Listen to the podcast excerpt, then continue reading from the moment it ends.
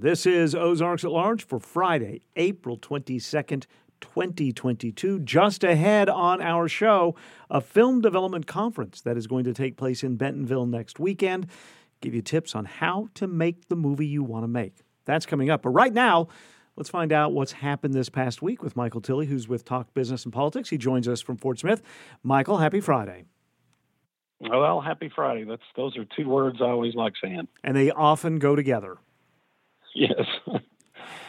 All right, let's take a look at some numbers from this past week, including medical marijuana sales in Arkansas. Medical marijuana has been uh, available now for almost two years, almost three years, I think. Right, almost three years. Almost. It began the first uh, dispensary was licensed in May 2019. Sales have been brisk as more and more people get qualified. Uh, we saw a slight downtick in March. Does that tell us anything? No, I well, I don't know. That's a good question. The uh, the one thing that I watch is the active patient cards, and that's been hovering around 82,000. In May, I think the Arkansas Department of Health reported um, just under 82,000 is 81,900 something.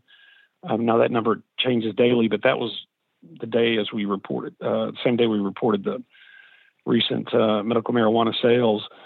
But yeah, ba- based on um, the tax collection, uh, 2.46 million in March. It was down um, just a little bit from March uh, of last year, but it was up compared to February.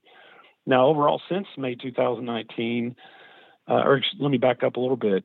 For the first three months of this year, there's been about 66 million sold uh, in medical marijuana. It's about 11,500 pounds.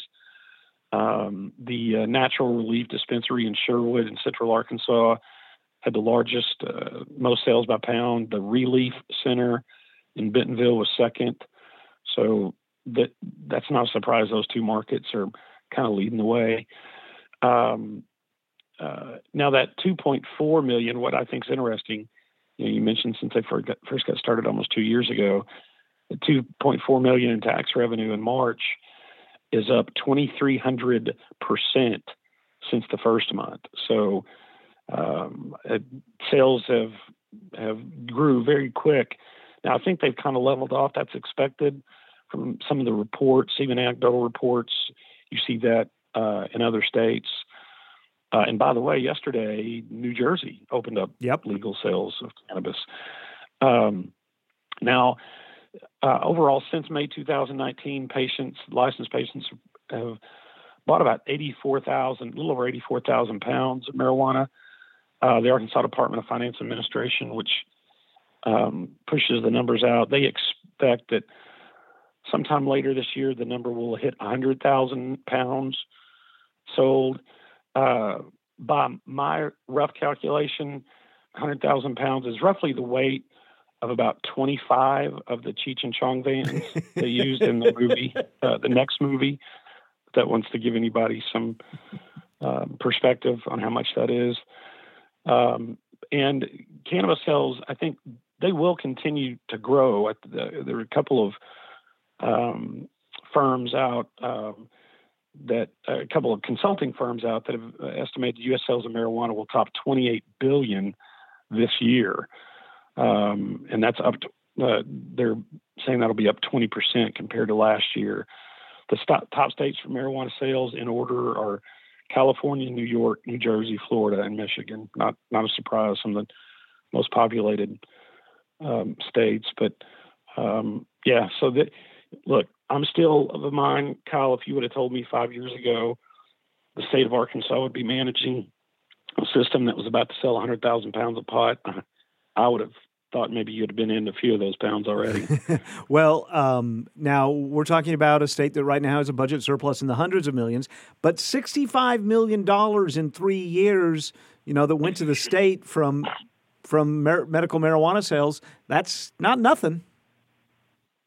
No, it's not nothing. And one of the things, and maybe um, something we should follow up on soon, is uh, a lot of that money goes to the uh, University of Arkansas for Medical Sciences into their cancer trust fund, which helps with cancer research. So um, I I I don't know whose idea it was to set that up, but I think that's a that's a brilliant idea. All right, let's talk about setup of pay. This will be the third week in a row we've mentioned something about uh, teacher pay in Fort Smith. What's the latest? Well, the latest is it doesn't really get much better. This Kyle has kind of been a well, not kind of been. It's been a ham-fisted, clumsy approach by the Fort Smith Public Schools, primarily the administration. If you remember, they just kind of stepped out there, made an odd decision to give the superintendent, Dr. Terry Morawski, a pay increase of almost 15% since December 30th, 2020. And during that same time, certified staff pay has averaged uh, only 1.1% higher. So that was a big public relations black eye, as it should have been. So they rolled out this teacher pay. Um, I'm not going to get into all the details because it, it has many, but the bottom line is that the proposal would have brought raises that would have ranged from $610 to about $6,300, uh, with the average raise being about 3,200 or a five and a half percent increase. Now, the problem with that uh, became quickly evident when a lot of veteran teachers noted that they were getting the short end of the stick big time.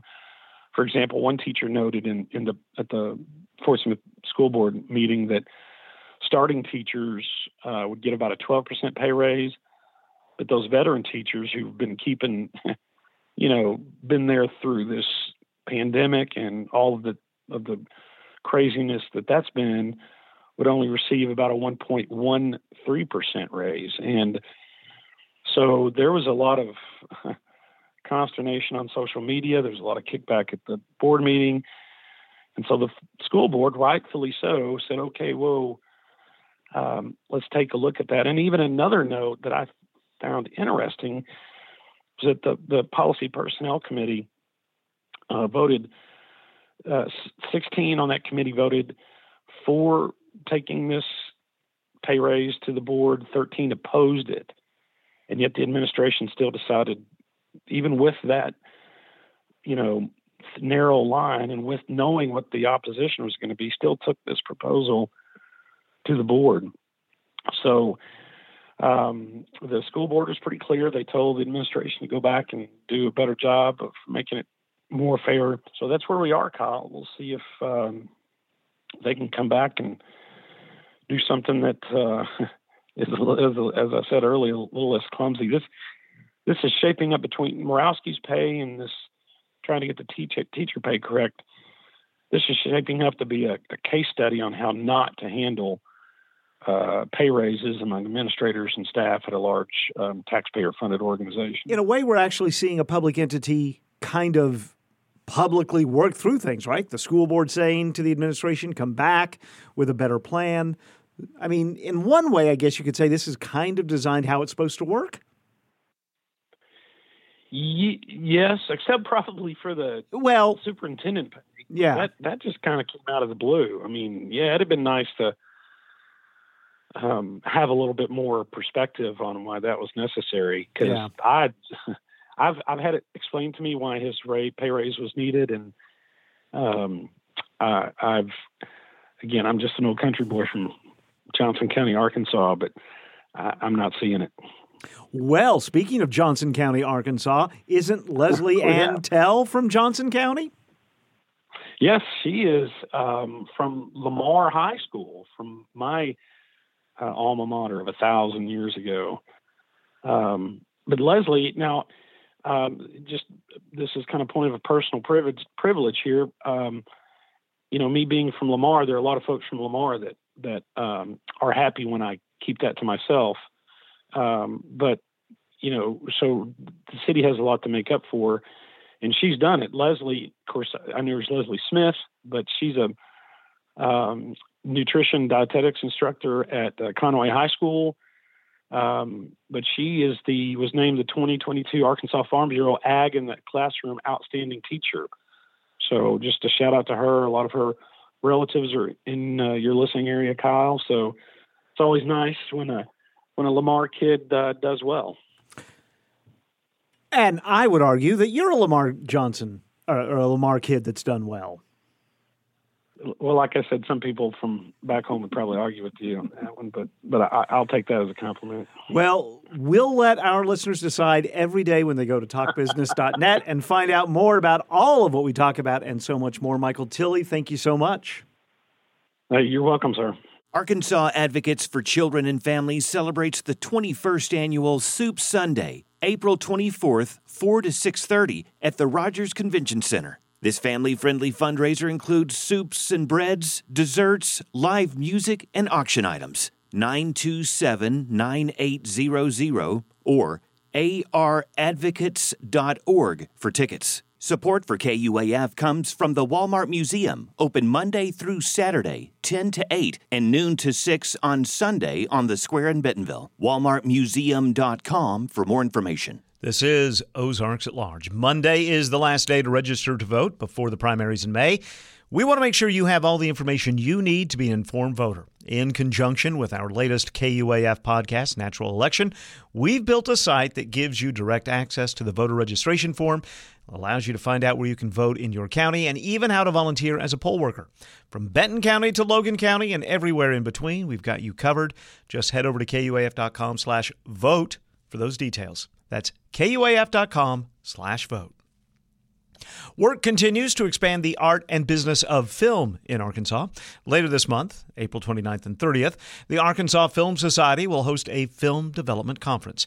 You may have the script, cast, and equipment but do you have the legal and pre production knowledge to avoid common filmmaking pitfalls? Creators, including Arkansas native and filmmaker Jeff Nichols, will share tips for making and examples of successful independent film. Nichols' work, by the way, includes Mud with Matthew McConaughey and Loving, inspired by the true story of Mildred and Richard Loving, who successfully challenged laws against interracial marriage. We recently reached Kathryn Tucker, a co founder of the Arkansas Cinema Society and a film producer, to ask about the conference, including sessions about pre production. The way I was trained um, as an assistant director uh, is that pre production is actually the key to the movie being made efficiently, on budget, and well. And so, any, in my view, producing a film, most of the work is done in pre production. And then production, you're just putting out fires, essentially. If you've done your job well, you're not putting out very many fires because you've planned everything so well. So I always, whenever I'm producing a film, front load the pre production. And a lot of times, I think movies make the mistake of doing very short pre productions and then they get into shooting when every second costs, you know, $500 and they haven't planned it out. And that's when days run long. And that's when the actors don't know their lines because they didn't have any rehearsal days or they're not giving the performance they wanted. So you have to do 30 takes because there wasn't any rehearsal time allocated in the budget. So I always front load. So usually on a low budget, a lot of times you'll have like a week of pre-production but i always say like get all the keys in like for four weeks of pre-production and then you don't go over budget everything's planned out everybody has time to get ready.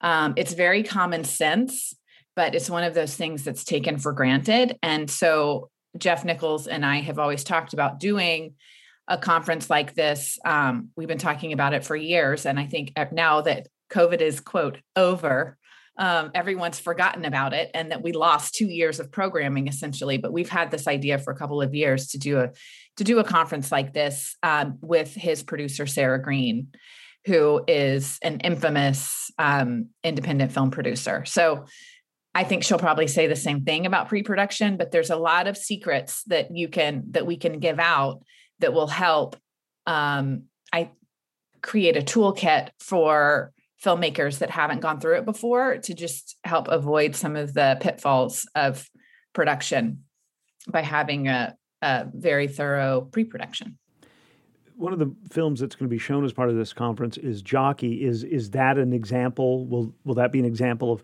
how a low budget uh, film can be made and what how to do it correctly?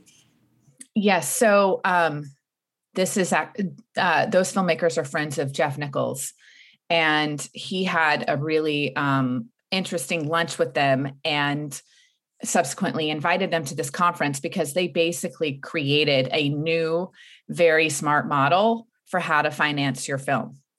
And I haven't had the conversation with them yet. So I can't wait to attend the conference to hear what that model is.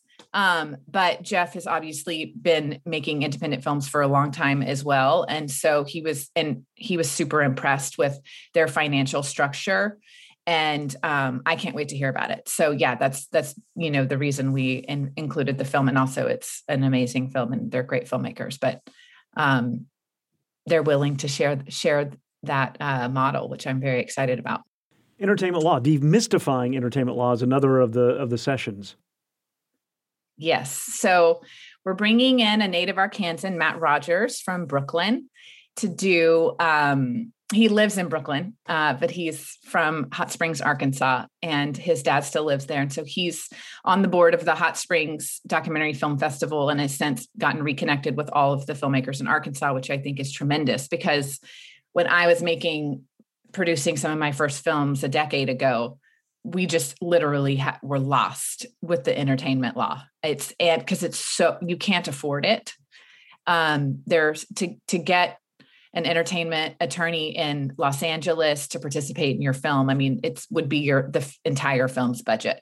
So I think what Matt is going to talk about is some of the again the pitfalls just in it specifically around entertainment law and some of the guidelines that you should follow in pre-production which is so critical because if you get into production and have something go wrong with a contract on your first day of filming it it can really um, detour the film and so and derail the film actually. So just how to protect yourself um, some of the key ingredients that you need as an independent filmmaker um, and matt's always so generous with his with giving out his information his knowledge and experience and information. So i'm very much looking forward to that as well. Could that incorporate i mean copyright royalties location. Everything because yeah and then there's you know there's all these insurance um all these insurance packages. You know you have to get insurance to cover your equipment but then you also have to get something called errors and omissions called e&o insurance and that's supposed to cover anytime you accidentally show a coke sign or you know and and so it's it's a there's a lot to think about. Um and then also you know photo release contracts um it's it's a lot and there's a lot of paperwork involved in in filmmaking it's it's an incredible art, but it's also a thriving business. And so there's a lot of um, things you need to know going into it. I can see to protect where, yourself. I can see where someone has this great screenplay idea and their passion, and then they run into some of these things, and it can just be heartbreaking. The the the red tape or the or the you know the sort of contract contractual issues that could mm-hmm. that could be in the way. Well, and if there's any sort of red flag in terms of a contract, it can ruin your chances for distribution because nobody wants to touch it. And so they don't want to pick up something that's then going to be have some lawsuit attached to it. So when you're when you're looking most independent filmmakers don't have distribution for their film yet. So everything has to be super tight, super clean um, to be able to get an a, a distributor even interested in in distributing your film. Kathryn Tucker is a co founder of the Arkansas Cinema Society. The organization's Film Development Conference is Friday and Saturday, April 29th and 30th at Thaden School in Bentonville. Cost for the conference is $100 for a full weekend pass, $75 for the Saturday sessions. Scholarships are available. You can find details and a full schedule at arkansascinemasociety.org. The Momentary presents a summer lineup of live music by nationally acclaimed artists, including Old Crow Medicine Show, Run the Jewels, Big Boi, and Lyle Lovett, with more acts to be announced. Get tickets and learn more at themomentary.org. KUAF is supported by Butterfield Trail Village, Northwest Arkansas retirement community catering to active lifestyles and resident well being. Amenities and living options, from apartments to village homes plus on site fitness facilities are available. ButterfieldTrailVillage.org for information. The Veterans Healthcare System of the Ozarks in Fayetteville is hosting a series of free outdoor noontime music and whole health events every Wednesday in May. in recognition of Mental Health Month. Allison Wright, VA Recovery Coordinator, invites all veterans, caregivers, and VA staff to attend. Every Wednesday from noon to about 1 1.30 on the main lawn at the campus here in Fayetteville. We are going to have Soldiers Songs and Voices will be there every week to play music. And we are hoping to set up some food trucks. Um, Snack Lab has agreed to set up a table for three of the Wednesdays. And then we're going to have a VHSO dietitian with nutrition and food services is going to set up a table with samples and healthy recipes. And our suicide prevention staff is going to have a table. We're going to have some education on Annie. It's an app that helps veterans stay focused on self care, and some apps for better sleep, anger management, mindfulness. We're going to have a whole health table. And we're going to have one of our peer support specialists um, named Jamie. He's going to have information about Golden Age Games, which is a sports and recreational competitive event for veterans 55 years and older.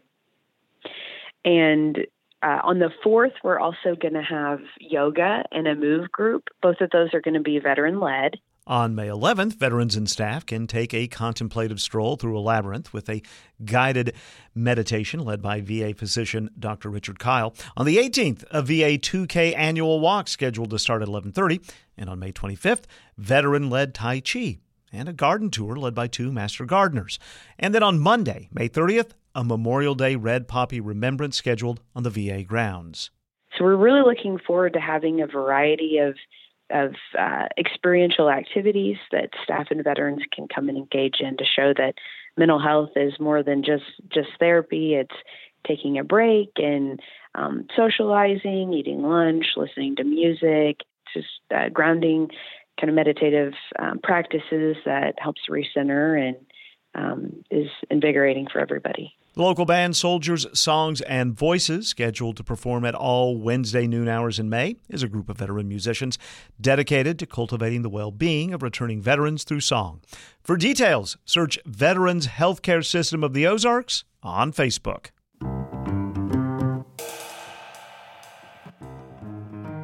In the background is pianist Marc Copland, and I'm Robert Ginsburg, your host for Shades of Jazz. We'll hear more from Marc Copland as well as John Coltrane, Poncho Sanchez, Charlie Haden, Bruce Barth, and much more. Tune in to Shades of Jazz this Friday and Saturday right here on KUAF 91.3 FM, listener supported National Public Radio. This is Ozarks at Large. It's time to find out what we can do this weekend. Our guide, once again, Becca Martin Brown, features editor at the Northwest Arkansas Democrat Gazette. She's joining us from Bella Vista. How are you doing, Becca? There is something terrifying about thinking of me guiding anyone anywhere. well, not sure that not sure about that. People tell me that that there's this little concert going on in Fayetteville this weekend uh, Garth Brooks at the football stadium. Yeah. yeah. That guy that they're expecting 80,000 people in town for. Yeah, and if you live around there, check out the maps for how the traffic's going to be working Saturday because it's it's going to be like a football game. I've gotten spoiled. I haven't lived right off campus for a long time now. We figure, Kyle and I just spoke before we came on the air, that if you're going to Garth Brooks, you know it.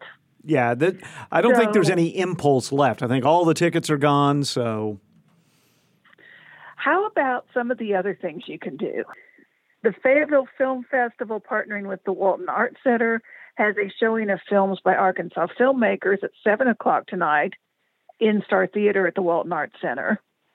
We've got two kids' plays. The Young Actors Guild in Fort Smith is doing Puffs or seven increasingly eventful years at a certain school of magic. Is, is That's at seven o'clock today and two and seven tomorrow. That sounds like it might be Harry Potter inspired.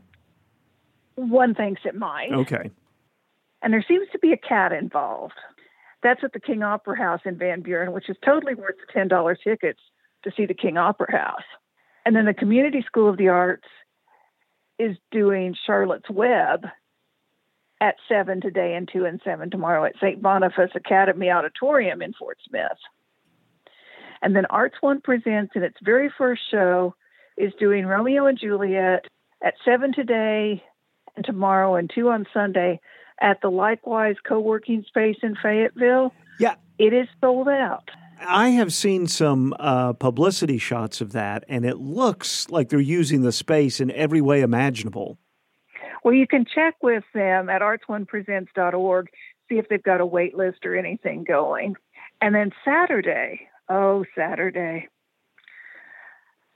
Saturday starting at 9 a.m. If you're in the north end of our listening listening area, they're having a spring bazaar at Riordan Hall in Bella Vista. 75 local artisans selling handcrafted items like bags and jewelry and stained glass and paintings and specialty soaps and needlework and wood carvings and all that stuff I love. And how, Nine to two, admission is free. there you go. If you're in Fayetteville, the Cattywampus Spring Bazaar with over a hundred Fayetteville artists is from 10 to 4 Saturday in the dining hall at Mount Sequoia Center. There are a couple of Discover the Grounds events Saturday at Crystal Bridges, one at 10:30 on lichens, and a gallery talk at one o'clock on native plants. The Momentary is having a food pop-up. I wish I hadn't printed anything about this because I'd have run over there. It's Turkey and the Wolf from New Orleans, Oh, wow. From the Irish Channel neighborhood. Yeah. and they are serving in the Arvest Bank courtyard on Saturday from 11 o'clock till they're sold out or 11:05, whichever comes first. Uh, get there early. and there is a book signing at the Museum of Native American History in Bentonville on Saturday with Felicia Ruiz, who is author of the best-selling book Earth Medicines. Yes. Talked to her yesterday on the show, and she's fantastic.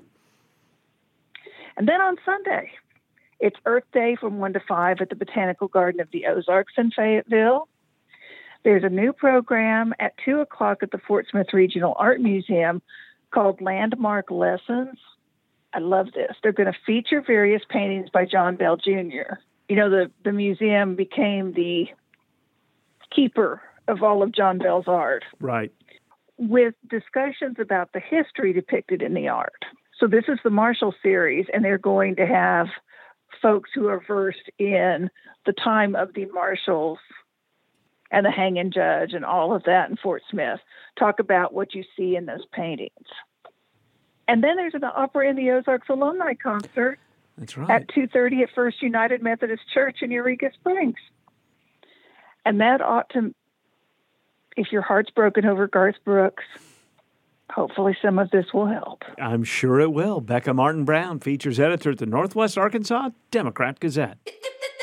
Banks, the singer and songwriter, spent a lot of time keeping a journal as a teenager and found a keyboard in a closet. Once I remember I put this one stream of consciousness, a few sentences, I put it to like three notes. It just felt so good. She talks about her start in music and her new album, Serpentina. That, plus the latest news from Ukraine and elsewhere, Saturday on Weekend Edition from NPR News. Weekend edition tomorrow morning from 7 to 9 on KUAF. You can also listen by using the free KUAF app or by asking your smart speaker to please play KUAF.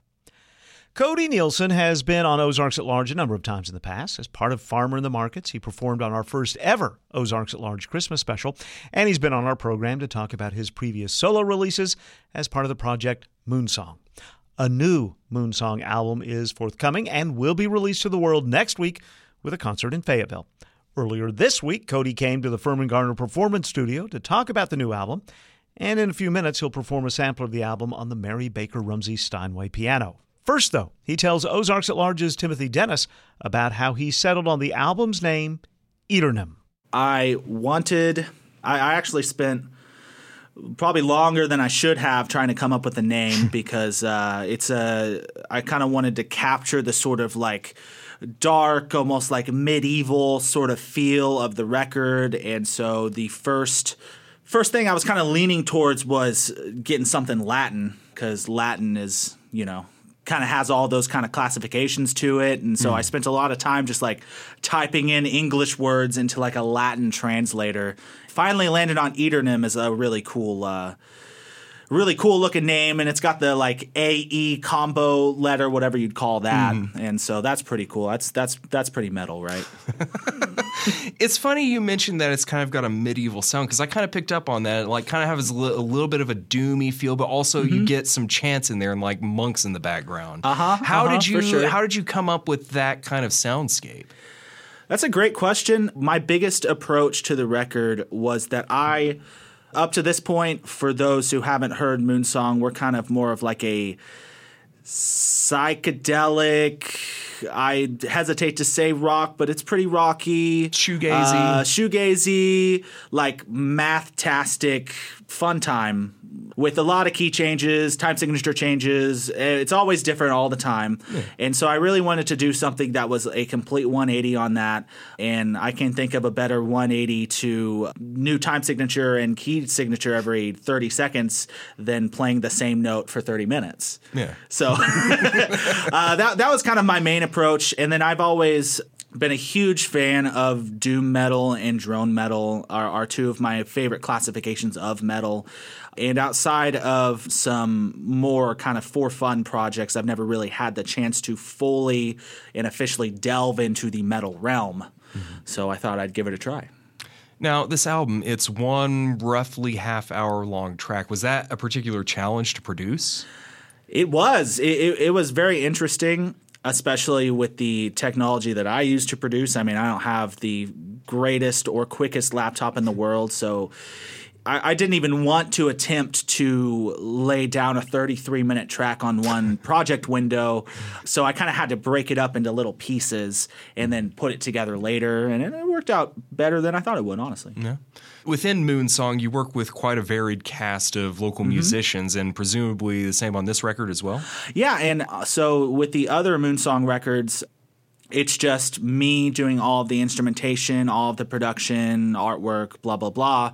Uh, and this is actually the first Moonsong release where I have actually collaborated with people on the record. So what you're hearing on this album is me, of course, but also full bands, including some of the live Moonsong members that have been playing with me for a very long time. So it, it's it feels really good to actually get them on something as opposed to just playing live. Right. So Was that a different kind of experience actually working with people on a release rather than just like solo producing the whole thing? It was. I mean, if I'm being honest, it, it took a lot off my back. It was a little bit easier as opposed to me having to do all the tracks myself. It, it was nice to actually be able to sit down with the group and just like, we'd been playing the song already live for, you know, a couple months at that point at least. So we kind of knew what we were doing. It made for a smoother process for sure. It was a little less pressure, which was really nice. Yeah. As you mentioned earlier, I mean, Moonsong, it's kind of a little bit of an ever changing thing. I mean, you're playing different music all the time, different styles. Is it a challenge to you to kind of be that stylistic chameleon, or is that just kind of how things have shaken out? It's honestly one of my favorite things about the project is having the ability to be the sole decider on what happens next. Music is my passion, and like I li- probably listen to more music than I actually even play music. I'm just mm-hmm. constantly trying to discover cool new music. So. I, I really love having the ability to discover a cool sound that I've never really listened to before and be like, what if I tried something like that? And not have to uh, go in and talk with the bandmates and be like, I just discovered Can. Have you guys heard this band? Do you like it? no, this band sounds sloppy. Like, you know, whatever. I decide that I like Can and I want to do Can. You know, look out for New Moonsong. no, I'm not going to do Can. Everyone does Can, but you get the Can. point. Yeah, yeah, yeah, yeah. The piece you're playing here today is different from the album because you have a Steinway here. You've used a lot more Mhm. electrical instruments on the actual record. hmm How how were you able to distill it down into just a sample we'll hear here today? That's a good question. I knew I was going to hit you guys up about talking and, and coming into the studio and playing. So I've spent a few weeks just thinking about like how the heck do I do that? So just like you mentioned, I mean the record is uh full on rock performance in terms of I've got two guitars, bass drums. One of the main features of the record is also cello. We have Jacob Arnold playing cello and he he kills it. But I just thought it was a cool like in terms of this record being a 180 to the Moonsong sound in general, I thought it'd be cool to do a 180 on the 180, which I guess is a 360, but it, that doesn't really necessarily apply. Getting it like minimal and bare bones and really emphasizing the drone and ambient portions of it as opposed to the doomy metal aspects of it.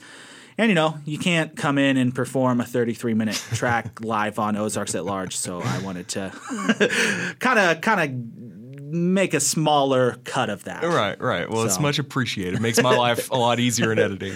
I, th- I, thought it would. I thought it would. But. So you have a release show scheduled for this record. Uh, mm-hmm. Tell us a little bit about it. Yep. So uh, the release show is going to happen April 30th. It's at Smoke and Barrel, and I will say it's it's great to see that Smoke and Barrel has been consistently doing live music again. It's been years. And, and, interestingly enough, the last show we played pre pandemic, like right before all that stuff went down, was at Smoke and Barrel with another band that's on this lineup with us, uh, The Salesman. So it's really cool to also do the release show and have our return to Smoke and Barrel be us finally releasing this track that we played the last time we were there. So nice full circle cool. moment, I would imagine. Indeed, exactly. So once this is out, where can people find it? Everywhere. I'll put it out on you know Spotify, YouTube is there an iTunes anymore? Uh, Apple, Apple Music. Music. Yeah, it'll be there. Bandcamp. Bandcamp for sure, for sure. We're going to be doing a limited run of tapes as well, which is something that I've never experimented with before. But um, we're working with a cool label out of Italy, actually called Taxi Driver Records, hmm. um, that kind of specifically specializes in drone metal fairs. So. I hit them up. I thought we were a perfect fit, and they seem to agree. So they're doing a little limited run of cassettes for us, and that'll oh, nice. be really cool. So. Nice.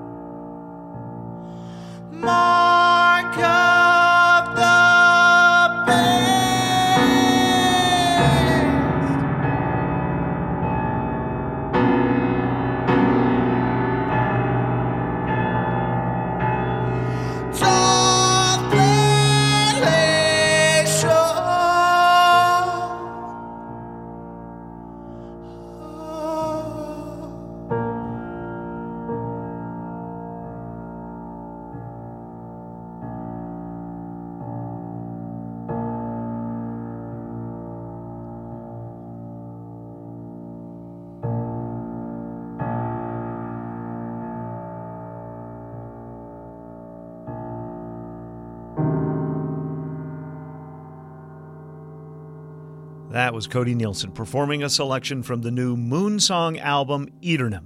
He played it on the Mary Baker Rumsey Steinway piano inside the Firmin Garner Performance Studio, and he talked about the new album with Ozarks at Large's Timothy Dennis. Moonsong will release Eternum with a concert next Saturday, April 30th. It's a show taking place at Smoke and Barrel Tavern in Fayetteville. You can find out more at Moonsong's Facebook page. I'm Joy McGowan. I'm Denisha Simpson, and, we are Resilient Black Women. Then all that tension that I might have been feeling, just you sitting here and listening to me and responding, I might my body will start to just feel less heavy, less anxious, and just feel better. On the next episode of Resilient Black Women, Joy and Denisha explore grief, how it affects the body, how it particularly affects African Americans and communities of color, and what you can do when you're feeling overwhelmed by it. That's on the next episode of Resilient Black Women, available at KUAF.com and anywhere you get your podcasts. survive they push and shun her away. They the most educated, so listen to what your mama say. Most beautiful, might I say. This is Ozarks at Large. It is time to talk movies. To help us do that, Courtney Lanning is with me via Zoom. Welcome back, Courtney. Kyle, thanks for having me. We are going to talk about an animated movie called The Bad Guys, which uh, is getting some pretty positive reviews.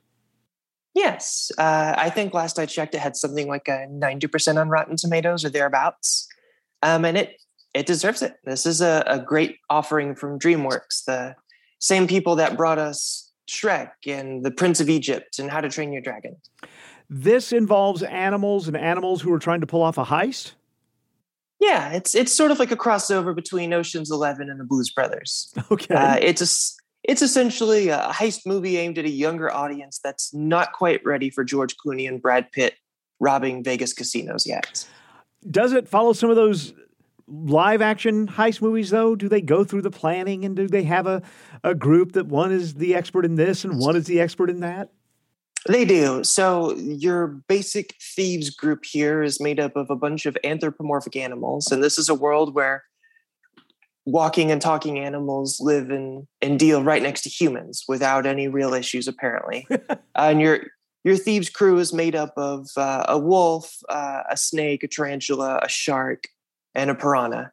And they're together they're the bad guys and they pull off all these heists. And and of course they got the plans and they got the layouts and the guard shift is here and we got to get this key card and you're in charge of hacking this. And so it's it is absolutely prepping people to go watch oceans 11 12 and 13 afterward when they're a little older uh how's the animation you know kyle this art is stylized and gorgeous uh, it looks like a motion graphic novel where action is literally popping off the page. Um, and it makes sense because this is based off of a graphic novel series by the same name by an Australian author whose name escapes me at this moment. Um, but the movie is full of these thick black lines and long extended shadows and, and a color palette that is probably best described by my artist wife as vibrant, smeared with grunge. Ooh, I like that. I like that. Um, it, it's it's easily a contender for best animated feature at the Oscars before they bypass it entirely and rubber stamp whatever Disney and Pixar put out this year. exactly. Uh, so these animals that are part of the heist group, the the tarantula, the piranha, the shark, the snake, these are the traditional animals that we're scared of. Do they have hearts of gold? Do we or is that giving too much away? yeah that's sort of the basic premise of the movie is you know they do heist after heist and eventually they get arrested mm. um, and and to sort of get out of the rat the arrest the the wolf who's the leader kind of challenges the governor to give them a second chance because they've never had a chance to be anything but the bad guys. So they agree to go through a reconditioning program and and if they become good after this program then they will get a full pardon. So that's kind of their thing is they're going to try to con it and we're going to pretend to be good until we get this part in but maybe they're a little good in them after all and it's it's it's a good funny and stylish wild and adorable movie excellent i'm hoping that this is something like the flintstones you know the flintstones every um, uh, machine or something was somehow seen through a prehistoric lens. Do we see that here, like everything is through a talking animal lens, this world that allows animals and people to walk together? You know, sort of. Um, you know, the movie obviously that this is going to get compared a lot to is Disney's Zootopia, which mm-hmm. is another movie about anthropomorphic animals living in a big city. Um, and you know, I'd say the the one downfall this movie has is a little bit of world building you know, this is a world where, like we've talked about, anthropomorphic animals and humans live together in society. And I, I wanted just a little bit more world building like Disney did with Zootopia, where they really painted the picture of what it's like to live in this city. You know, the bad guys seems to take place in sort of a, a bland version of Los Angeles. Mm-hmm. Um, and this is just a very small complaint in an otherwise amazing film. But you know, if if there is a weakness, it's it's definitely the world building. All right. Uh, people are going back to the movies. We've got a couple that are hitting theaters this week um, that are interesting. Yeah. So this is a fantastic week for cinema because not only do you have the bad guys, which I recommend everybody watch, but you also have a new Nicolas Cage movie coming out. Wait for me. I, I'm gonna get there. I know it's Nicolas Cage, but he's he's been on a real hot streak lately. He's got a new movie out called The Unbearable Weight of Massive Talent, where he plays himself being best friends with a character played by Pedro Pascal, who is the Mandalorian. And you know my Uh, fascination with Nicolas Cage. I can't wait to Oh, see of this. course. Yes. This looks fantastic, um, and the early reviews, I'll say it's it's really really great. So that's great. Um, and then you've got The Northman, which is this Viking revenge story from Robert Eggers that I feel like everybody has been waiting for for the last few months. And out of everything that hasn't been delayed, this is you know one of the few movies that is moving forward with its. They said it's going to come out at a time. It's coming, and now, now it's here. And it has this amazing cast. It includes Nicole Kidman and Willem Dafoe. But I'm most excited because, speaking of being fascinated, it's got Bjork. Yes, Bjork will be playing in it as well. And honestly, the the whole movie looks like a, a giant epic, and I, I can't wait for it. Those are both in theaters. Bad Guys only in theaters, right? Yes, all in theaters. What are we going to talk about next week? Next week, I'll be reviewing a new rom com for you coming to Hulu. It's called Crush. Now, we've been on a roll. You've had like four or five movies you've really liked in a row. What do we think Crush will do? Honestly, toss up. I don't know. um, I haven't seen a lot of advertising for it. It seems like a, a smaller movie, um, but I guess we'll see. All right. Full review of The Bad Guys in today's Arkansas Democrat Gazette. Courtney Lanning, thank you so much. Thanks for having me, Kyle. Ozarks at Large is underwritten, in part, by the Walton Family Charitable Support Foundation. KUAF is supported by Greenacre Easy Living, a small assisted living located in Rogers and serving the elderly of Arkansas under the same ownership since 1992. 631 1552 or greenacreeasyliving.com for more information. Tomorrow, The Momentary will open the exhibit Let Earth Breathe, a solo show of painting and sculpture by Esteban Cabeza de Baca. Yesterday, we talked with him by Zoom when he was at his apartment in Queens and asked about the layers, physically and metaphorically, in his work depicting and honoring landscapes of the American West. I was taught the academic way of observational painting that you know it comes from impressionism from Europe and I still really love that style of painting but I think you can't stop there with what those conversations start to bring up where you know the revolution the industrial revolution came about and created impressionism through the harnessing of cobalts and cadmiums put under extreme heat and to create those like pigments that could be taken outdoors. So where did those materials come from? What colonized peoples were subjugated to extracting those materials throughout the global south and i think what i want to do with the work is to direct us back towards thinking about the earth like how can we think differently about the history of the land Our conversation next week on Ozarks, opening of the exhibition tomorrow at the Momentary in Bentonville. This is KUAF 91.3. Fayetteville. Timothy Dennis produced today's show. Contributors included Timothy, Michael Tilley, Becca Martin Brown, and Courtney Lanning. Jacqueline Froelich provided information regarding the VA's programming in May. I'll be back Sunday morning with Weekend Ozarks at Large at 9, Monday at noon and 7 with a new daily edition of our show. Be well, be safe, and have a wonderful weekend.